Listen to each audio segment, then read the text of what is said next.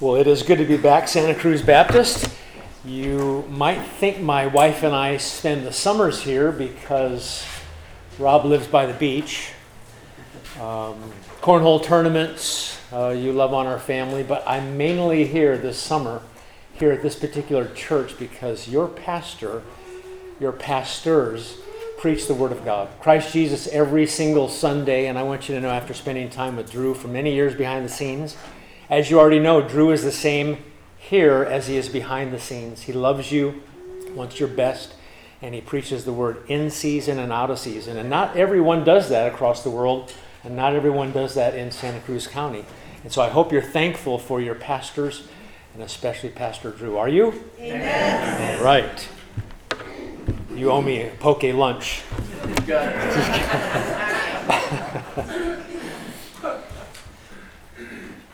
How do you parent? How did you parent? Sit down, look me in the eye, shake your hand firmly. You see a grandma that needs help, go open the door for her. How do you evangelize? Repent, turn, burn, follow. How do you help someone who needs assurance? Have you prayed enough? Have you read your Bible enough? Have you meditated on God's Word enough? Now, certainly, there's truth to every one of those. But today we're going to learn that that's not all the truth needed when it comes to parenting, living the Christian life, dealing with assurance, or even evangelizing. Your pastor's given me an assignment today, and is to talk about law and gospel, or for Rob's sake, lar and gospel, where I live. I think I told you the story the first time I got to Massachusetts coming from California uh, almost 30 years ago. A guy got up and he read from Scripture, and he was reading the words of Jesus in the book of Revelation, and he got up and he read, and he said, I am the Alpha and Omega. and I laughed like you did, but nobody else laughed. That's just how they talk. And so once in a while, I might say I dear, but other than that, I talk like I'm from Nebraska or California. Today we're going to talk on the topic of law and gospel. And it's going to be very, very important because it will help the way, it'll help you think about evangelism, parenting, the Christian life. It almost affects every single area. And what we're going to do this morning is something a little different. Normally you're in Genesis working through a passage verse by verse. But today we're going to look at four particular sections of Scripture to help you think through this paradigm called law gospel. It's really life changing when you figure out what's the difference between law, what's the difference between gospel in evangelism and Christian living and holy uh, lifestyle, etc. Law and gospel. So the outline today is super simple two definitions, four passages that will help you understand this topic, law gospel, so that you can interpret the Bible better and live your Christian life. Two definitions, four passages. And I want you to know ahead of time that uh, usually what pastors do, their earlier points take much longer than their later points. And so if you're calculating my first couple points and you're saying they're 20 minutes each, how's he going to get through with this? Well, Drew said I could preach for as long as I wanted. So the, the longest sermon I've ever preached in my life on a Sunday morning was 92 minutes by request of the pastor in Los Angeles in South Central LA. And I said to him, by the way, why 92 minutes? And he said, because cassettes say 45 minutes on one side, 45 on the other, but technically they're 46 on each side. So I want you to fill an entire cassette 92 minutes. Luther said, Whoever knows well this art of distinguishing between law and gospel, place him at the head and call him a doctor of Holy Scripture. So, my goal today is simple. I want you to understand law gospel. So, at the very end of the sermon today, you'll walk up to me and say, Thank you, doctor. And I'll say to you, Thank you, doctor. Okay? You, it's that important that you understand law and gospel, both for holy living and evangelism. So, two definitions, four passages. Definition number one simple what is law? What is law? And basically, law is a command. This is simple, you understand this? It, a law is an imperative. Law simply says, do. My son's friend, by the way, it was great sitting here last Sunday. sitting underneath Luke Abendroth, my son's preaching in 1 Corinthians chapter 13, I thought, I don't know whether to be proud of him or be convicted that I didn't love like I should, right? And I, I had both of those thoughts. Luke's friend teaches junior high, and every time he says law, the, the, the young people shout out, do, because that's what law is. It's something that you do. Law commands, law accuses, law curbs, law convicts. Law is something that we do. Very, very simple. It's what we're to do or not to do. And specifically, we're to obey God. We have been made by God. He's our creator, and He, the creator, tells us what we are to do. And so, law is simply something that we do. And for the unbeliever, of course, that unbeliever is supposed to do everything that God says, not pick and choose, but they are supposed to perfectly obey God. If you'd like to get to heaven as an unbeliever, option one is perfect obedience, entire obedience, perpetual obedience. Just have to obey God. That's law, and it's something that we do. The law is like a mirror. If you want to think of a, a word that helps with law, it's a mirror. You take a look at yourself in the mirror and you see what you really look like, right? And you have a 10x mirror.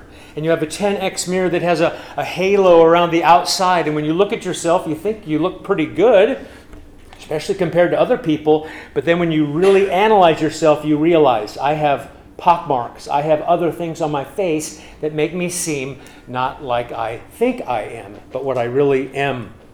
Now the law is good, of course, because 1 Timothy chapter 1 it says now we know that the law is good if one uses it lawfully.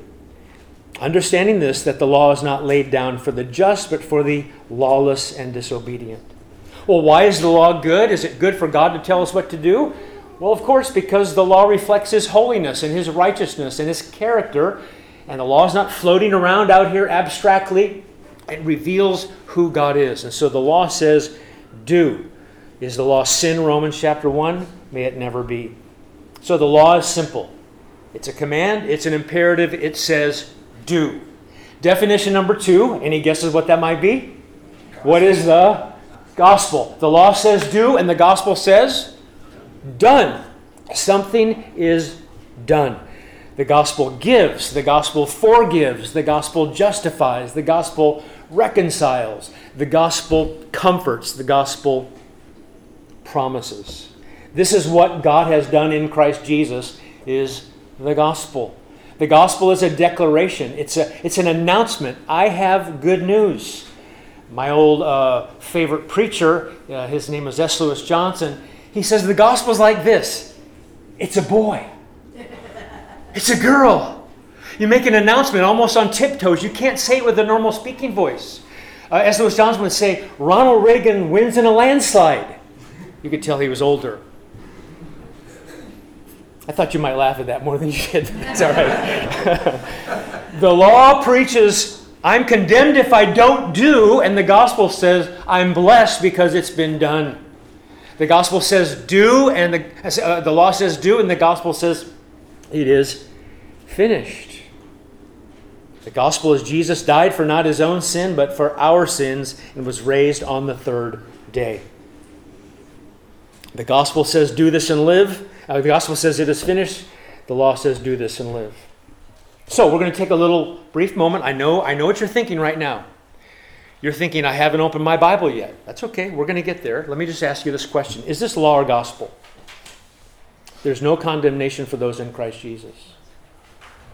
Is it something to do or is it something done? Done. It's gospel. Cursed be everyone who does not abide by all things written in the book of the law and to do them. Law or gospel? Law. law. Good. How about this? Christ redeemed us from the curse of the law by becoming a curse for us. Law or gospel? Gospel. Why, we might as well just close in prayer now. You guys have been taught well. The law says do, the gospel says done. Now let's go to the second part of the outline four passages. And each one of these passages is going to help us see things clearly. Passage number one, now we open our Bibles, Matthew chapter 19. The gospel says, it's done. The law says do. And now we're going to take a look at four examples of this to help you with evangelism and help you then with holy living. Matthew chapter 19, the gospel of Jesus Christ according to Matthew, portraying Jesus as king. The rich young ruler. I think you know the passage. Remember, law is do and gospel's done. The law tells the unbeliever that he's a sinner and he needs a Savior. The gospel says this is the Savior. The triune God saves sinners. Matthew 19, we pick it up here in the very middle, of course, in verse 16. And behold, kind of getting your attention, a man came up to him, that is Jesus, saying, Good teacher, what deed must I do to have eternal life? Notice what he calls Jesus. He calls him teacher. Did you know in other accounts he calls him good teacher? How many people are good in this world? Are you a good person? Uh, of course, the Lord Jesus is the only good person. And the Bible teaches that no one's good. And here's this man. He comes up. By the way, this is perfect pickings. He's rich, he's young, and he's a ruler. This will be perfect for uh, uh, the cadre of Jesus with all the apostles. This is the exact kind of person you think you want to follow Jesus. Good person, what must I do to be saved? Did you know in other passages that are similar, he kneels before Jesus? Can you imagine running up to Jesus, down on his knees, what must I do to inherit eternal life? Is that a good question, by the way? I think that's a really good question. If you're here today and you're not a Christian, one day you'll die and stand before God, and eternity's eternal. So then where do you go? Very, very good question. Here's another question What would you tell this man? What would you tell him? Would you say, accept Jesus in your heart? Would you say, make a decision? Would you say, watch the chosen television series? Would you say, watch my life a little bit, lifestyle evangelism? Well, what, what, what, did, Jesus say? That's a good question. Verse 17. And he said to him, Why do you ask me about what is good? You're not good, I am good. You need to be good. That's what Jesus is saying. There's only one who's good. If you would enter life, keep the commandments law or gospel? Law. You see what he's doing there? Sinners need to know they're sinners so that they seek a Savior. When we're evangelizing, we're telling people this is the law of God, this is the mirror to look at yourself through the lens of. And when you fall short, you say, I, I need a Savior. Is there, is there a Savior that someone would save? A person like me? If you would enter life, keep the commandments. Young man, you're not good, and if you'd like to get to heaven by doing, by keeping the law, then keep them all. How many times do you have to spit in the master's face before you're condemned? Just one. How many laws do you break in Galatians uh, in James chapter 2 before you're held accountable for all? He's trying to get this young man to say, I am a sinner Please have mercy. I know you've had mercy on all kinds of people, from lepers everyone else. Do you think you'd have mercy on me? The sinfulness of man needs to be seen by this young man, and he doesn't quite see it yet. Only God is good. we even sing the songs in the Psalms. Do we not? Oh, give thanks to the Lord, for he is good. He alone is good. He defines good. He's intrinsically good. Only God's good. We're not good. And if you'd like to get to heaven, you need to be good. Don't compare yourself to other people, compare yourself to God. Look in the mirror of the law of God. He asked a law question, and Jesus gave him a law answer. If you want to get to heaven, perfectly obey. Of course, we know because of Adam. You ever preach Genesis?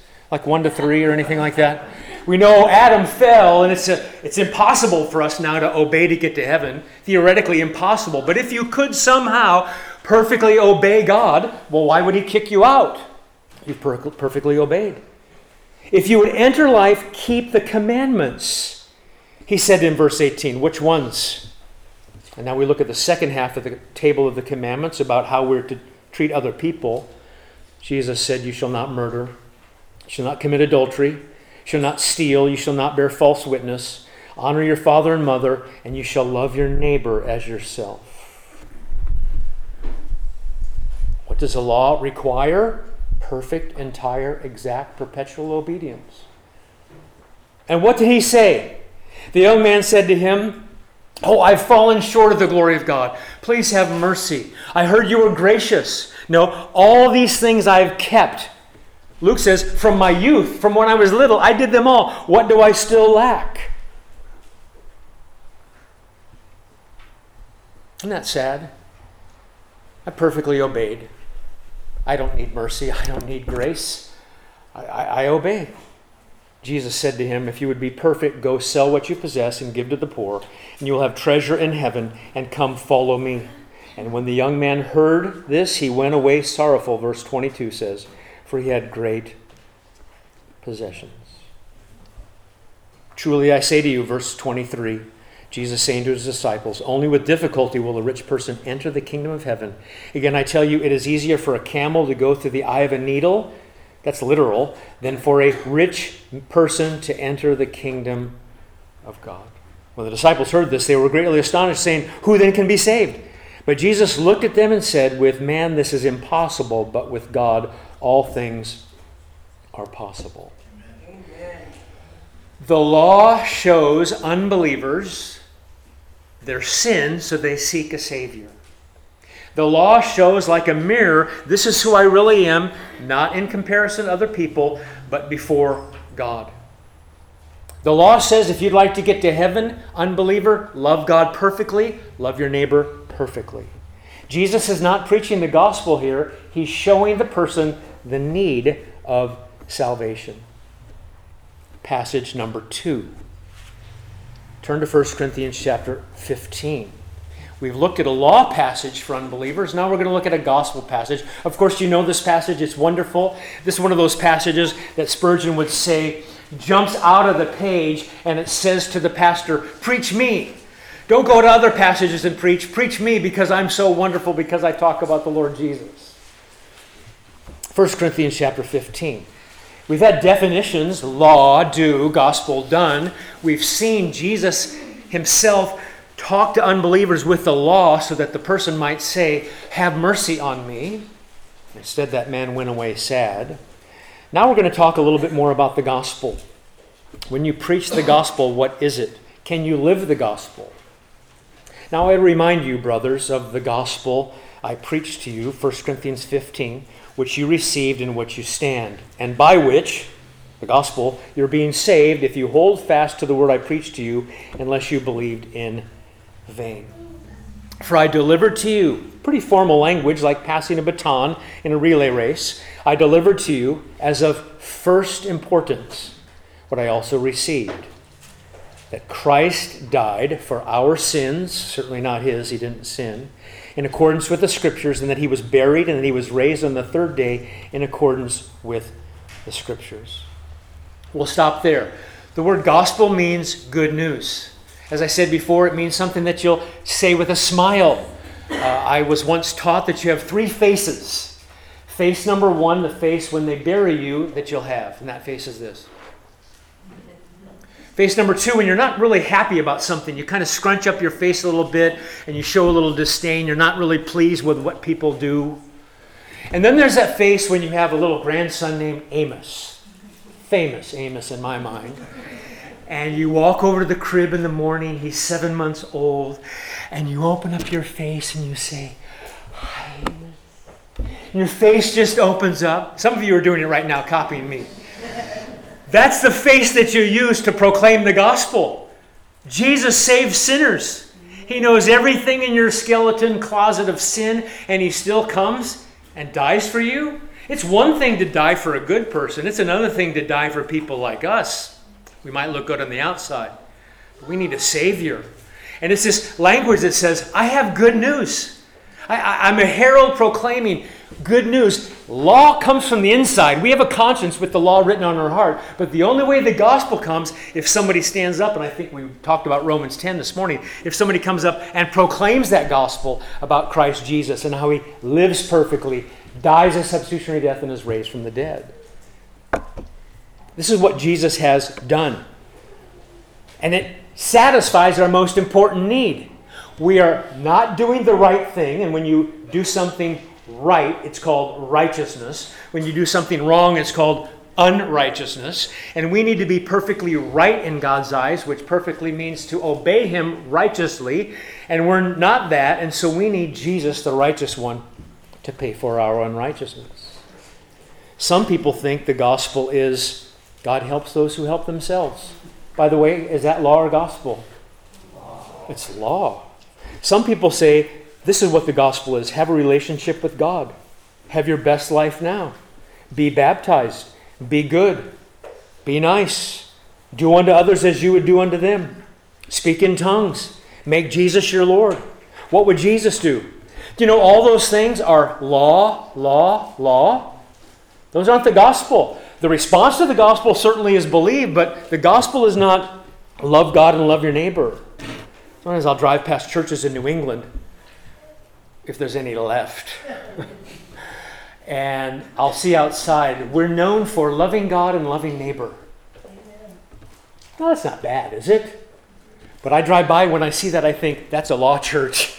They love the law there, and we should love the law. But I'd rather have them say Colossians 1:28, "Him Jesus we proclaim." I wonder if somebody from Tibet would walk in today, never been in a worship service ever, and we asked them afterwards, "What's Christianity about?"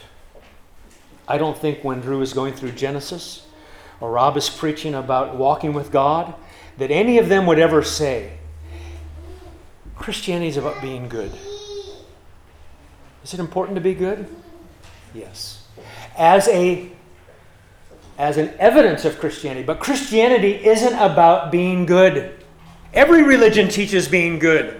Christianity is this you're not good, I'm not good, there's only one good. His name was Jesus. He's the eternal Son. He assumes humanity and he perfectly obeys, and then he dies for sinners, and somehow, supernaturally, he's raised from the dead.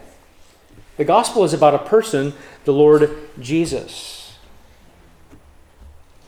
And you can see that right here, can you not, in this great definition of the gospel? And how important is it, verse 3?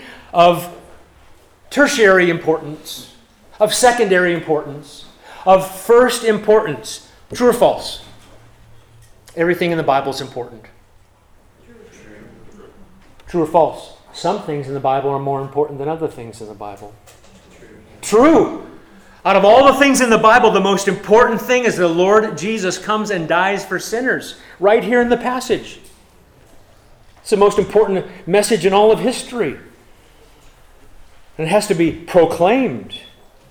Sometimes people will say, um, the only gospel the person that you have in your neighborhood that's not a believer will ever read is you. You're the fifth gospel. I think, really? Matthew, Mark, Luke, John, and Mike. and if you watch me carefully, you're going to realize I'm not the gospel. By the way, how can Drew and your pastoral team get up and preach every single week? If it's about them, they shouldn't because we know that they're sinners. But if they're proclaiming Christ Jesus, that's what you want in a preacher a sinful, frail, frail preacher who proclaims Christ Jesus. And by the way, this News is so important. Go back to verse 1 of 1 Corinthians 15. The gospel I preached to you. Do you see that right there in the center of the verse? The gospel I preached to you. Literally, he says, The gospel I gospel to you. Did you know the gospel is good news in content? Jesus is alive, it's true, and it's good news in delivery. It's good news in the way you proclaim it and how you say it. This is good news. Luther said this is something you sing and tell with gladness. Probably makes you almost want to dance. Not in church, of course, but my wife and I love to take ballroom dancing classes, but I just don't happen to do it at church.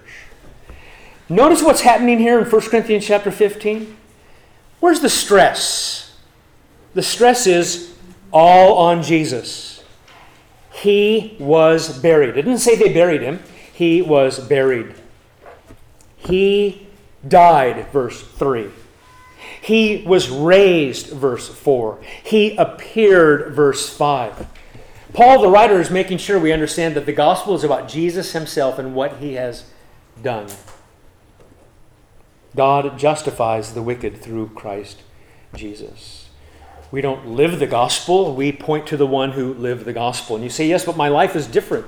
Well, I'm glad your life is different. That's an effect of the gospel. That's a benefit of the gospel. But the gospel is about a person. When you hear people say, Is that a gospel centered church? What they're really asking is, Is it a church that talks about the Lord Jesus? I determined to know nothing among you except Jesus Christ and Him what? Crucified. Please tell us about the Lord Jesus. We sang the song today, did we not? Show us Christ. Show us Christ. And do you notice a focus here on the resurrection? Let's not forget that. Without the resurrection in verse 4, there's no good news. If you ever preach the gospel about Jesus, make sure you talk about the resurrection. Remember, one person, he got up and he preached in front of 80,000 people at a big outside festival, and he asked another pastor to critique his message. And the pastor said, You did a good job on sin, you did a good job on talking about the person of Christ, but you didn't preach the gospel. And this person at the at the festival said, What do you mean I didn't preach the gospel? There's 80,000 people there. He said, You didn't talk about the resurrection. Sometimes I do radio shows and I'll have a guest sitting with me and I'll say, It's the end of the show. Would you please preach the gospel in case we have someone listening and they're not a Christian? And they talk about Jesus, they talk about sin bearing, they talk about how he died. And then, then I, I looked at this one guy one time, he was a pastor, and I went like this. And he looked at me like, What are you doing? Oh, he was raised from the dead. so whenever you're talking about the gospel, Jesus has conquered death. And to think, by the way, why is the gospel such good news? He didn't have to save anyone. The angels fell, no plan of salvation for the angels. God would be just and holy and right not to give us a plan of salvation, but He did. That's why Paul keeps talking about it over and over and over. Remember Paul on the road to Damascus to kill Christians essentially and imprison them? And he's interrupted by the Lord Jesus.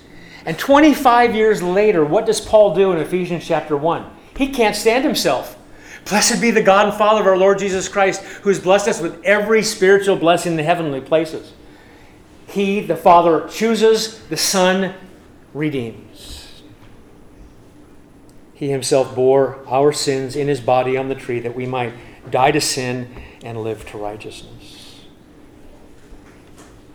penalty salvation. By the way, it's good news even if the society says it's bad news. Even if the society says none of this blood stuff, none of this satisfaction for sin, we don't even think the society can stomach the death penalty, right?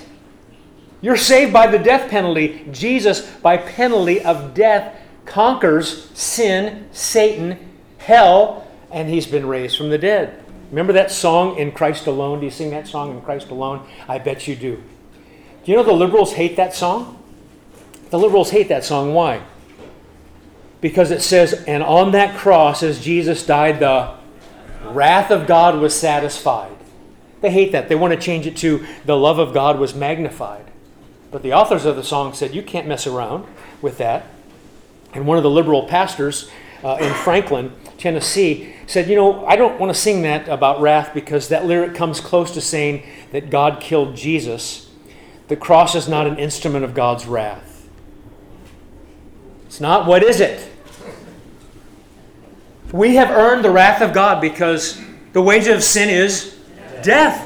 And now we have someone who takes our place. That's called substitution. And by the way, this is nothing new to you to see the passage in 1 Corinthians 15 3 and 4 in accordance with the scriptures. It's right from the Old Testament, and in verse 4 in accordance with the scriptures. The death, burial, and resurrection of our risen Savior. Make sure, dear congregation, when you meet an unbeliever, you talk about God's law so they see themselves as sinners, and then you talk about the good news that Jesus freely saves sinners. And the response is faith. Passage 3. This is going to be a quick one. Before I take you to the passage, what's the most important part of the Ten Commandments? See, you fall into my trap every time. What's the most important part of the Ten Commandments? Is it law? Oh, oh, that's interesting. Which law? Don't take God's name in vain. Honor your father and mother. Turn to Exodus chapter 20 for our third passage today. We've seen in Matthew 19 Law shows people their sin when we evangelize. 1 Corinthians chapter 15, the gospel gives the remedy for sin found in the person work of the risen Savior Jesus. And now we're going to look at, for Christians, do we need law gospel? Exodus chapter 20. 1 and following. The commandments start in verse 3 No other gods before me, Exodus 20. Don't make carved image, verse 4. Don't take God's name in vain, verse 7. Remember the Sabbath, verse 8, etc. But what's the most important part of the Ten Commandments? Answer? The preamble, verse 2. In verse 1, it says, God spoke these words. Verse 2, I am the Lord your God who brought you out of the land of Egypt, out of the house of slavery. Okay, wait a second. Let's refer back to that parenting illustration that I had to start off with. Is there anything wrong with telling your children, I want you to sit here when daddy preaches and don't mess around? Is there anything wrong with that? No. Well, I mean, Luke's 26 now, but when he was little, I remember once it was a Sunday night service and I was preaching. Kim was out of town. I had all four of my children lined up there, and they could tell mom wasn't there to keep him in bay at bay. And then I was up here preaching and everything. And I had to say in the middle of my sermon, children, we'll address that when, we, when dad gets home. There's nothing wrong with saying if you're the dad or mom, no elbows on the table. Push in the chair after you have dinner. Make sure you tell mom thanks for the meal. Make sure you do this. Make sure you do that. There's nothing wrong with that. But that parenting is not anything except law. Law is good. Don't misunderstand me. The law is good. But the law is just the law. How do you get someplace in your car with a GPS? Type it in. We went to Martinelli's the other day, the headquarters down in Watsonville. You ever been there? And we thought, like good teetotaling Baptist fundamentalists, we need some champagne without the alcohol. So we go down there. We bought a couple cases of things. How did I get down to Watsonville without losing my life? No, kidding. So who, lives in Watsonville? Some do. Okay, well, I should have gone to your house instead. I typed it in. Did it get me there? Did the GPS get me there? Answer no. The engine did.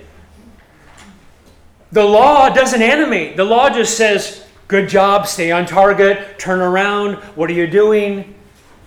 That's all the law does. And the law guides, and there's certainly nothing wrong with me, the dad, guiding my children and you guiding your children. There's nothing wrong with that. But the way God parents, right here in Exodus, and we're going to take a look at another passage in just a moment, is think about Ephesians chapter 1 to 3. The God of the universe loves you with an everlasting love and has given his best, his Son. And now you are in Christ Jesus. And since you're in Christ Jesus, walk in a manner, chapter 4, worthy of conduct, out of gratitude the Christian paradigm is guilt and Adam, grace in Christ, gratitude. And so we have the law as like GPS, but the engine that drives us is the love of God in Christ Jesus. Did you know if you're a Christian today, God has never stopped loving you because He never began, because in eternity past, God loved you? Just let that go through your mind for a minute, just like the steam coming out of your ears. I can't believe that God has loved me, and He knew about all my sin. I think I probably told the congregation here, Kim and I were engaged for 30 days before we got married at First Baptist Scotts Valley 34 years ago. Why was it 30 days? Well, lots of reasons, but in retrospect, I think I was probably thinking if she really gets to know me, she's going to say no. now my son is engaged for six weeks and he's, he's like learning from dad. But God knew every sin you'd ever commit in the past, in the future, and he still said, I'm going to send my son, the blameless one, to die for you. And because of that, don't look at a woman with lust. Because of that, work hard for your employer. Because of that, serve in the local church. Because of that, tell other people about my son. The law doesn't animate, the law is good, but it convicts like a mirror to the unbeliever. And now, for the Christian, the law didn't change, but my relationship to the lawgiver changes. And now it guides me, it helps me. I read the Proverbs, and it's Proverbs 5 My son, avoid sexual immorality, enjoy sexual morality. It's a father talking to a son. I now don't have to say I'm going to be condemned if I disobey the law, I'll only be chastened.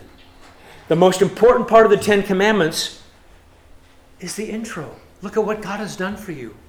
Christian, God has done so much for you, and now He gives you the law to guide you, and you say, out of gratitude, I'd love to do that. Final passage, 1 Corinthians chapter 6. 1 Corinthians chapter 6. This deals with sexual sin, but it could deal with any sin for the Christian. Let me ask you this question. Someone calls you up and says, I'm caught up in the pandemic of pornography. As a pastor, I deal with men all the time. Ladies have some problems with this as well, but mainly men. I have a problem with pornography. Dear Christian friend, could you help me? What would you tell them? Get an accountability partner? Work out? Get the X block on your computer software? Are those things fine to do? Are those things good to do? Maybe mandatory to do. But all those things are what? Law. They're all law. The Christian's life is not law. Oh, I, I got saved. Jesus took care of everything I need. Now just tell me what to do. Just, just, I, need, I just need to do something now. That's not Christianity. That's not Christianity. Do you know you need Jesus just as much today as you did when you got saved? Amen. That's why every single week the pastors get up and proclaim this is who Jesus is. He might not be in a particular passage, but he's in the sermon because Jesus is the one that will motivate you to obey. Paul deals with the Corinthians. They are a licentious bunch. Do you think he gives them any law? Let's turn to 1 Corinthians 6, verses 9 through 20, and let me tell you that he does give law. He gives three laws, by the way. And then he gives the gospel. The Christian life is motivated by who Jesus is, guided by the law. 1 Corinthians chapter 6, verse 9. Here's the first law. Do you not know? By the way, they thought they knew everything. Ever meet anybody that thinks they know everything? Remember watching uh, shows when I was a kid, uh, Bullwinkle and somebody, and there was Mr. Know It All. Remember Mr. Know It All? Who's old enough to know Mr. Know It All? Quite a few. And if you're old enough to know Mr. Bullwinkle Know It All, then you're old enough to know Bill Withers, who sings Ain't No Sunshine when she's gone. And he sings about 80 times live, I know, I know, I know, I know, I know, I know, I know, I know, I know. That was the Corinthian church. They thought they knew everything. Don't you know? You should know that the unrighteous will not inherit the kingdom of God. Here's the, here's the law don't be deceived neither sexually immoral, nor idolaters, nor adulterers, nor men who practice homosexuality, nor thieves, nor greedy, nor drunkards, nor revilers, nor swindlers will inherit the kingdom of God. The law is good to tell Christians. Listen, don't be deceived. It's easy to be deceived because they're family members or you rationalize sin. Don't be deceived. If it wasn't easy to be deceived, he'd never say that. Sin deceives people. Is it important to give Christians law to help them live their lives. Yes, here's another law found in verse 18. How do you deal with sexual sin or any sin in the Christian life? Are there laws? Yes. Here's another one flee sexual immorality. Flee. Um, the Greek word is fugitive. And again, my age tells me uh, there was that old fugitive movie with David Janssen, and then I think who was the newest one? Harrison Ford. Even that's 30 years old. Run, fugitives, run. If you Christian here are dabbling in sexual sin, online or in person, what you need to do right now, you're commanded by God to what? Run. run. Like Joseph. Well, I'm not going to be a coward and run. No, the Bible says run. Is the law good? Yes. God wants your best and his glory. So the Christian is to run. There's nothing wrong with law. But there's something wrong with law only. Here, though, he gives the law because the law guides. Run. If you're at Santa Cruz Baptist and you're in sexual sin, run. He gives another law, verse 20 glorify God in your body. You've been bought with a price, and your body's not for you, it's for the Lord. And so when it comes to sexual sin, how could you do something with your body and glorify God with your body? You can't. God is not against the law. Your pastors are not against the law. We're not anti law antinomians. But there's something that drives it. What's the, what's the engine that will help me do these things? Well, this is interesting. Let's see some of these gospel truths. Right there in 1 Corinthians chapter 6. Do you see what he says in verse 11? Here's some gospel truths. If someone calls you and says, I'm struggling with pornography, tell them to run, but also tell them something else. Such were some of you. That used to be you. But you were what's the first one? Washed. You're cleansed. Why run back to the pigsty of sexual sin when you're clean? God washed you. It's called regeneration. He made you born again. As we say in Nebraska, you're washed. well, that's what you need to tell a sexual sinner. Dear Christian, you say you're struggling with sexual sin. Yes, you need to flee from that, but I want to remind you that the God of the universe, at the purchase price of his son's blood, he washed you. He washed you. Why, why, would you run back if He's washed you? You're washed. Be who you are. You're, a saint. Do you know He calls them saints in chapter 1? What else does He say? He says, You're sanctified and you're justified. Look at all those gospel truths. Washed, sanctified, justified. I memorized that with WSJ, Wall Street Journal. No, no, washed, sanctified, justified. You're sanctified. You're set apart. This is a position. God took you and you were off running to hell as fast as you could, and He said, You know what? Now you're my special possession. Fourth of July, maybe you use paper plates, but on Christmas, you have special china and it's set apart for something special, for Christmas, for Thanksgiving. You don't use it every day, it's for a special purpose. That's what the word sanctified is. You're not going to the temple prostitutes anymore, Corinthians. You're not going to the temple prostitute in computers, Santa Cruz Baptist. You're set apart. You're special. I love bicycling, and in my home in Massachusetts, well, I have some bikes here as well, but in my home in Massachusetts, I have a variety of bikes. And I don't know if I said this to Drew or not. Maybe I did. He spent some time uh, last year at my home, and I said, Well, there's all kinds of bikes in the garage. You can ride whatever you want. There's a hybrid, there's a mountain bike, there's a road bike. Ride what you want. There's a couple motorcycles. But there's a bike that lives inside, in my, by my desk downstairs. And it's my special carbon fiber canyon bicycle. You can't ride that. it's a special bike. I didn't say specialized, it's special. It's set apart for special use only. Sanctified.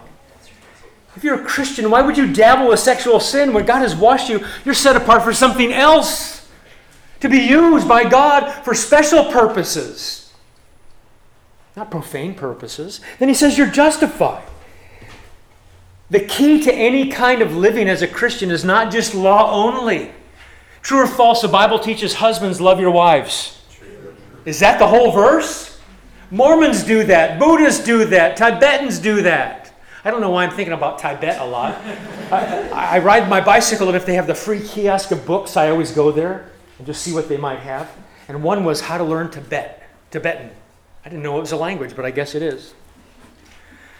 The key to the Christian life is not just do, but something's been done.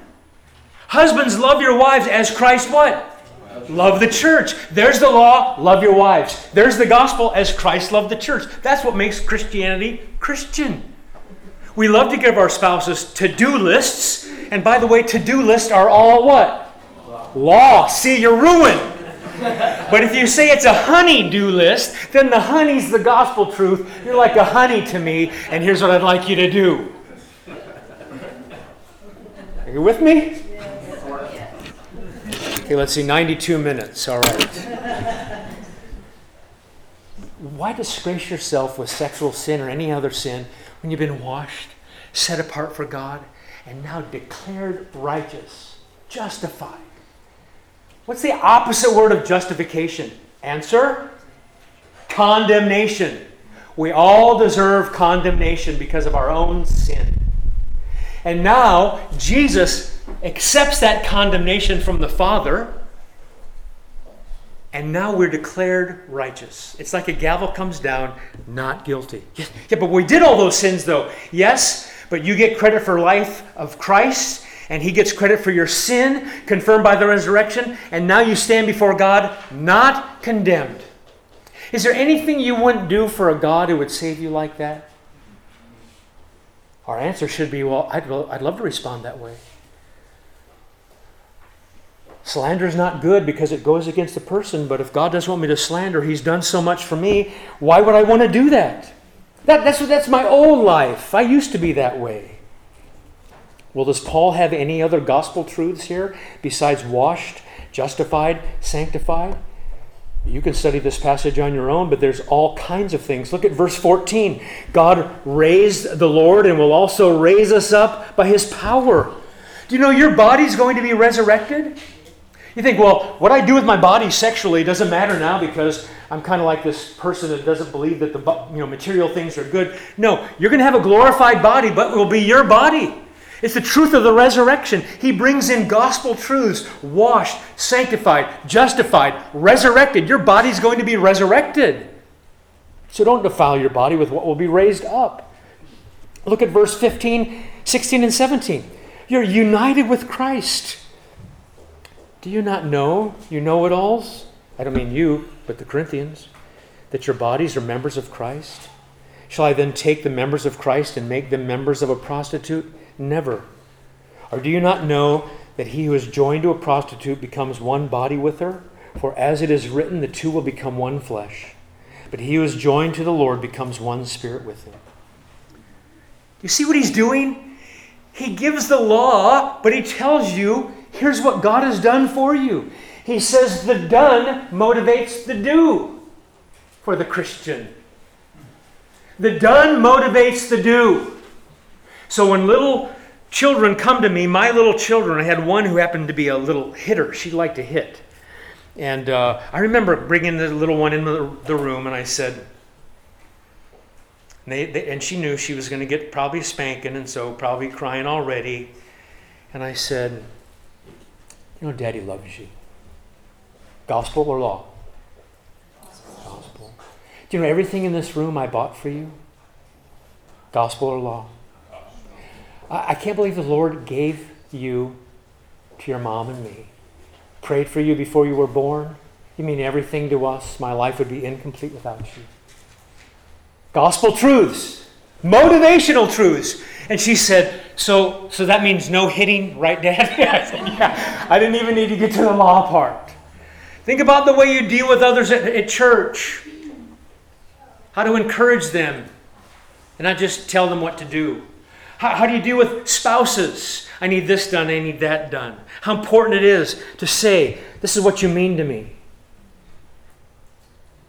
The Corinthians were in a bad spot, and Paul knew how to motivate Corinthians. And if the Corinthians can be motivated with gospel truths, then why won't we be gospel truths motivated? How do you deal with somebody that lacks assurance? I mentioned parenting at the beginning and assurance at the beginning. How do you deal with somebody that lacks assurance? Have you read your Bible enough? Do you pray enough? Have you been serving enough? Are those okay questions to ask? Certainly. But that can't be the only questions you ask because it's law, law, law. Let me tell you, when you look to yourself, I don't know how I could be saved. When you look to the Lord Jesus, I don't know how I could be lost. You know, Jesus prayed enough. Jesus evangelized enough. Jesus never sinned. Jesus did all those things, and you can trust in the Lord Jesus. And because of that, then we should probably pray, read our Bibles, etc. It changes everything. You go visit somebody on their deathbed. Final illustration, I have to close. They're a Christian. What do you tell them? A couple years ago, I was in the hospital. I thought I just might die. And maybe you come in and say to me, Mike, are you evangelizing the nurses?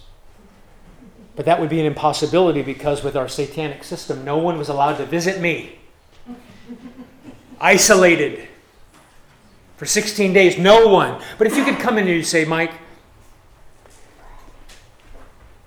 how's your prayer life? Have you been reading your Bible? Have you evangelized the nurses? I think those are all fair questions. I try to evangelize, I try to listen to my Bible, I try to pray. But that's not the essence of Christianity. The essence of Christianity is a risen Savior. How about this? I wish you'd come in and visit me on my deathbed and say things like this Jesus paid it all. You can trust the Lord Jesus. He'll never leave you nor forsake you. There's no condemnation, Mike, for those in Christ Jesus, even weak, suffering Christians in the hospital. Gospel, gospel, gospel, gospel. Do you see? My final question. If what motivates a Christian on their deathbed is the Lord Jesus and gospel truths, shouldn't that same Lord Jesus motivate Christians who are living today? The law says do, the gospel says done. Let's pray. Father,